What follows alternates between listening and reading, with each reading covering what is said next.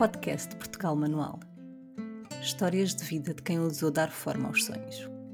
No início era a técnica, depois veio a arte e, no fim, um novo princípio. Venha conhecer os protagonistas do novo artesanato português. Corações livres que desafiaram o convencional para dar novos contornos à vida, à medida da nossa imaginação.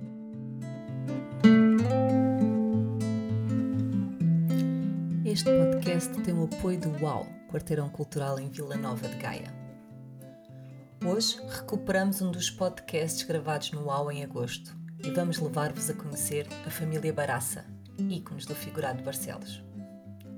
A história começa com Ana Baraça e Manuel Pereira, cujo apelido Baraça surgiu das baraças que Manuel usava para decorar a sua viola nas romarias e como cinto. Esse nome tornou-se sinónimo de artesanato em Portugal mas a tradição da família Baraça remonta a Manuel Valada, pai de Ana, que foi um mestre do figurado no século XIX. Hoje são os irmãos Vítor e Moisés Baraça que mantêm a tradição, fiéis ao estilo da sua avó Ana, enquanto exploram novas técnicas e temas. Nesta conversa com Vítor Baraça mergulharemos na história e na arte que define o figurado Barcelos. Bem-vindo a esta viagem ao coração da cultura portuguesa. Olá, Vitor, bem-vindo ao nosso podcast. Olá. É um gosto tê-lo aqui. quem não o conhece, eu acho que quem nos ouve, são poucos os que não o conhecem. É uma referência, não sei se tem essa noção, é uma referência. Sim, alguma. é uma referência para as novas gerações, para nós que trabalhamos no artesanato, no tradicional e com o contemporâneo. Vocês são, assim, uma estrela guia. Conte-nos. Tem memórias da sua avó Sim, muitas. a fazer figurado, conte-nos. Isto, isto iniciou com a minha avó. Nós éramos pequeninos, andávamos ali à volta dela, ela estava a trabalhar e ela de vez em quando punha-nos um bocadinho de, de, barro assim nas mãos, ah, fazer aqui qualquer coisa e tal, e a gente estávamos ali à volta dela e, e foi assim que aprendemos. Começavam com as brincadeiras? Sim, sim, a brincar com o barro e depois ela, e agora, faz, agora fazer isto assim, agora fazer aquilo. Pronto, a gente chegava da escola, ela estava ali a trabalhar e nós brincávamos, eram as nossas brincadeiras, praticamente. E o seu pai, como é que foi? Teve fora, voltou, uh, não, teve sempre ali por Barcelos? Tive uma, tive uma altura que estive fora, lá na, em França, e depois voltou e uh, continuou sempre ali a trabalhar, a fazer o que a minha avó fazia. Porque ele, por, quando ele voltou da França, ele chegou a fazer o mercado em Barcelos, uhum. com outro tipo de, de, peças, de peças, que eram peças mais utilitárias. E, mas no, de, levava sempre uma banquinha com as peças da minha avó. Só que aquilo lá na feira vendia-se muito bem. As peças da avó? Muito bem. e, e um, pá, se calhar foi aí o início que ele depois começou a ter mais aquele gosto de. E pronto, e depois ali começaram a aparecer pessoas lá na oficina e tal, e o meu pai depois é deixou a feira e continuou com o orçanato. E continuou a fazer? Sim. Para quem não conhece, eu acho que são poucas as pessoas, mas como nós temos ouvintes também do Brasil e de outras regiões uhum. do mundo onde se fala português, o que é que é o figurado de Barcelos? O que é que o distingue de outros figurados, como o de Estremoz, por exemplo? Se calhar eu penso que o figurado de Barcelos distingue-se pela originalidade que ele tem, a simplicidade, o aquela o, peças simples assim não é uma, não são peças perfeitas não são peças feitas em molde mas é aquela simplicidade que a pessoa transmite ali para a peça. Se calhar vejo assim o figurado. E vocês não só fazem por exemplo a, a procissão que é assim um, uma peça bastante tradicional, ou os sim. coretos, sim, sim. mas depois também tem todo um imaginário com outro tipo de figuras. De onde é que isso vem? De onde é que vem esse imaginário? Isto nós aprendemos um bocadinho com a minha avó. Ela, ela fazia peças que, que eram o meio que ela, que ela rodeava ali, que era peças de, da lavoura, eh, essas peças mais de, de, de culto, que é peças religiosas, que ela fazia muito alminha, as alminhas que, que, se vê muito nas aldeias, aquelas alminhas. Penso que ela, ela aquilo que, que a rodeava ali na, na, naquele, naquele meio onde ela vivia, é que ela transmitia para o barro. Penso que acho que era assim que ela. E o seu pai continuou por aí? Sim, sim, sim. Embora o meu pai começou também a evoluir mais um bocadinho, não é? depois nós. E vocês agora, já vamos chegar a vocês. Hum. Era uma contadora de histórias ou não? A Quem? sua avó? Uh, não era muito. Não? Era calada? Um bocadinho. Mais reservada? Era muito reservada. Se calhar era por isso que tinha esta imaginação depois. Sim, ela, ela, ela não ouvia. Ah, ok. Ela não ouvia, ela. Desde ali, penso que foi ali ao volta dos 40, 45 anos que deixou de ouvir. E se calhar pá, não falava assim muito, estava ali no seu cantinho a trabalhar, não, ninguém a chateava, ela também não chateava ninguém. e era assim. E como é que ela olhava para o trabalho do seu pai? Ela eh, muitas vezes via -nos, no caso do meu pai, o meu pai era mais. Ele dedicou-se um bocadinho mais à parte da roda. Começou a trabalhar na roda, depois da roda começou ali a misturar também com o figurado, assim, a pôr, a pôr as duas coisas. Não é? Fazer umas experiências. E uh, pronto, tive uma boa ligação e surgiu aí boas peças. E vocês? Quando é que vocês pensaram, uh, o Moisés, o Vítor, uhum. quando é que começaram a pensar que talvez também uh, fosse por aqui? Nós, nós éramos pequeninos e, como eu disse há pouco, estávamos ali de volta da minha avó a trabalhar, andávamos na escola e ao fim da escola vinhamos ali trabalhar um bocadinho, mexer no bar. Depois, depois começámos a crescer, assim, mais jovens, foi ali uma fase complicada, os nossos colegas. Pá, não, teve, uns, uns iam para, para os empregos, para aqui para lá, e nós estávamos assim, não sabíamos que se, se era um futuro promissor, não sei, não, estávamos ali porque nós víamos o artesanato como uma só pessoas idosas, naquele tempo era só assim pessoas idosas, era assim um, um parente pobre, assim uma coisa assim que ninguém ligava.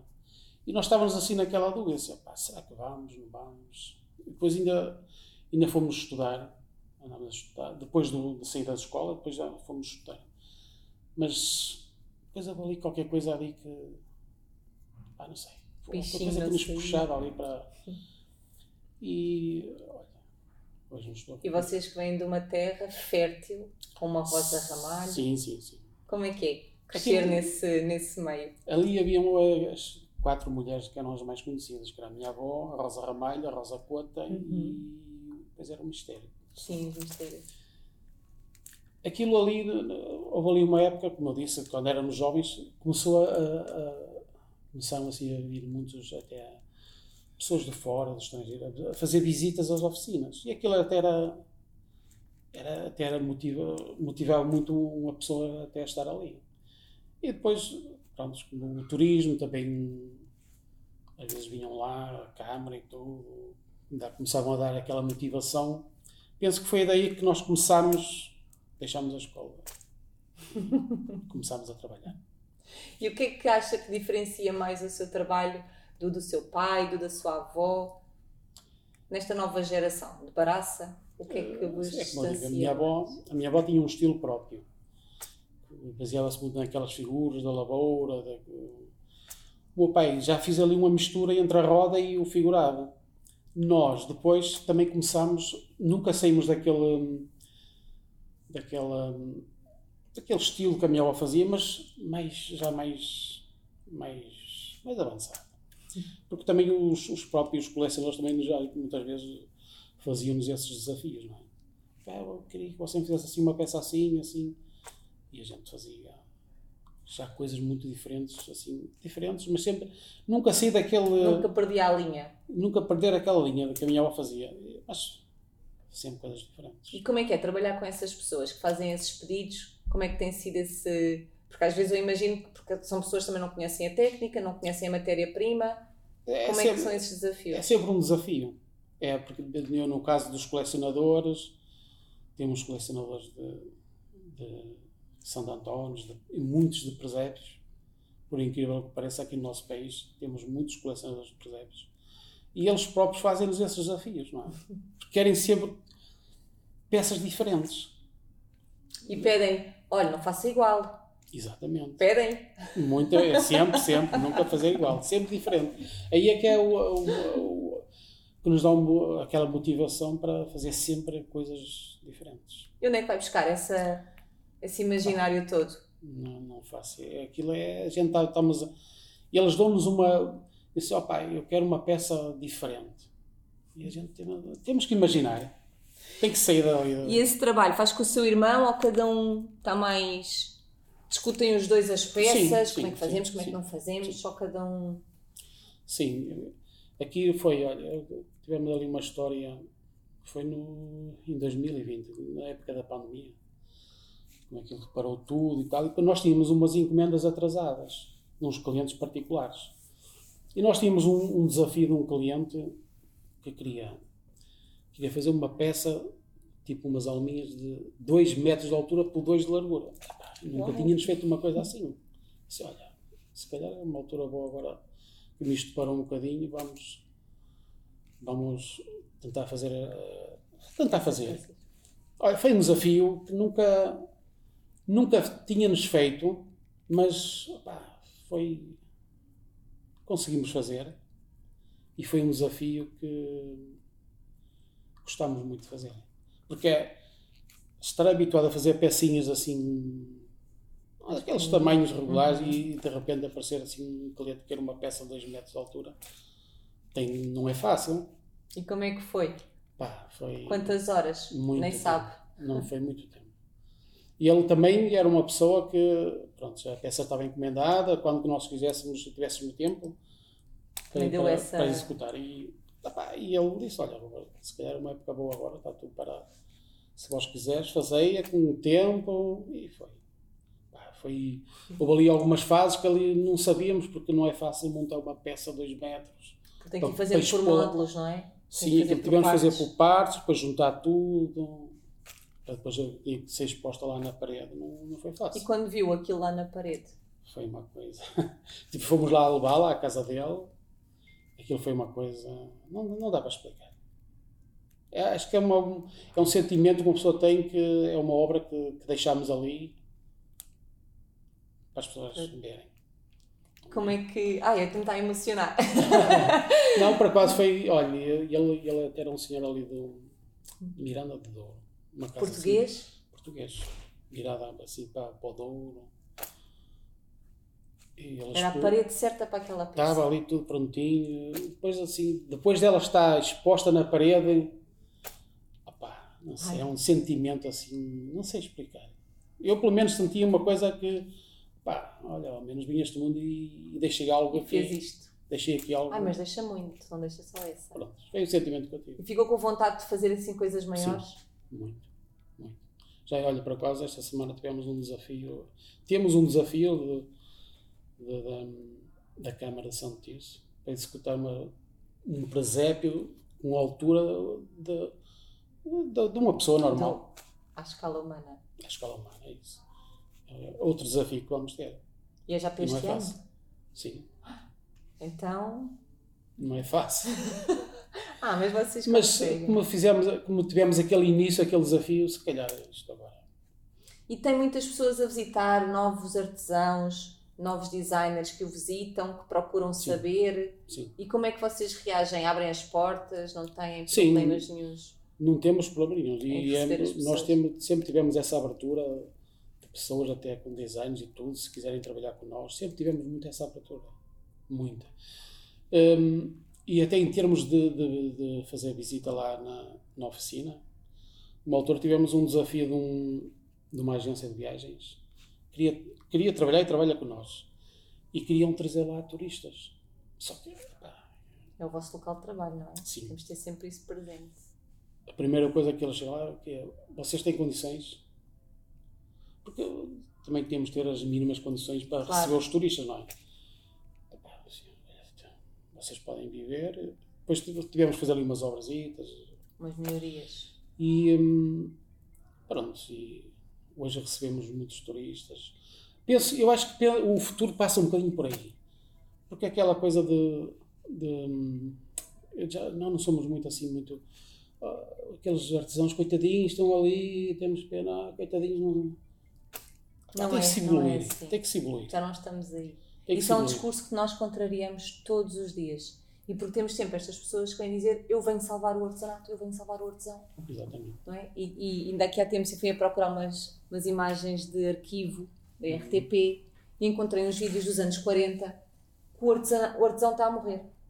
A verdade é que o artesão está a morrer e nunca morre. Não é? Também é verdade, e com isto não quero uh, tapar o sol pela peneira, que de facto temos ofícios estão em risco e alguns já, já acabaram e que temos isso. Mas a verdade também é que as coisas renovam-se, não é? E como é que vocês olham também para essa, para essa renovação? Porque sabemos muitas vezes também que estes novos, um, estes novos artistas, estes novos uhum. artesãos, como eu gosto de, de, de chamá-los, porque é o que são, às vezes também o caminho que procuram começa a ser muito longe do tradicional e de facto temos que encontrar aqui um compromisso que é isso que diz, é manter a linha ela depois pode ampliar e podemos chegar a peças novas, mas há uma linha e esse é o grande desafio. Como é que acha que isso pode ser mantido? Olha, se calhar eu até posso contar aqui uma história que uma altura fomos convidados para ir lá fora fazer uma exposição à Bélgica de uns artesãos. Os, os artesãos de lá convidaram aqui os artesãos portugueses para fazer uma visita lá. É só para eu só vou explicar esta história só para ver como é que temos que evoluir. E, e fomos lá, fui eu e mais um colega, e eles lá, na Bélgica, pá, são poucos, mas muito organizados. E nós estávamos lá, pronto, andávamos, tivemos lá uma, uma, semana, lá com eles, lá na, na oficina deles. Conclusão, os gajos, pá, estão, o que eu notei é lá que eles estão bem preparados. São poucos, dão-se todos bem, fazem uma ligação boa entre, entre, entre todos e, e, e apostam muito naquilo.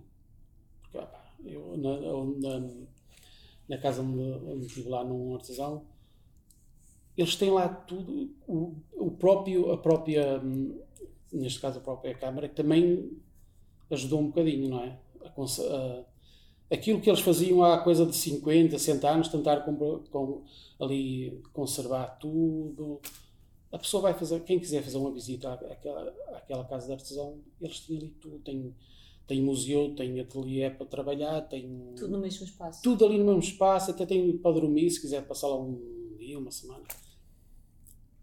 E aquilo, pá, aquilo foi uma experiência, eu digo assim, não pode ser, cara, não pode ser isto, nós temos que evoluir. E eu, uma coisa que eu notei lá foi que eles, eles faziam lá umas umas, umas canequinhas para uma marca de uma cerveja.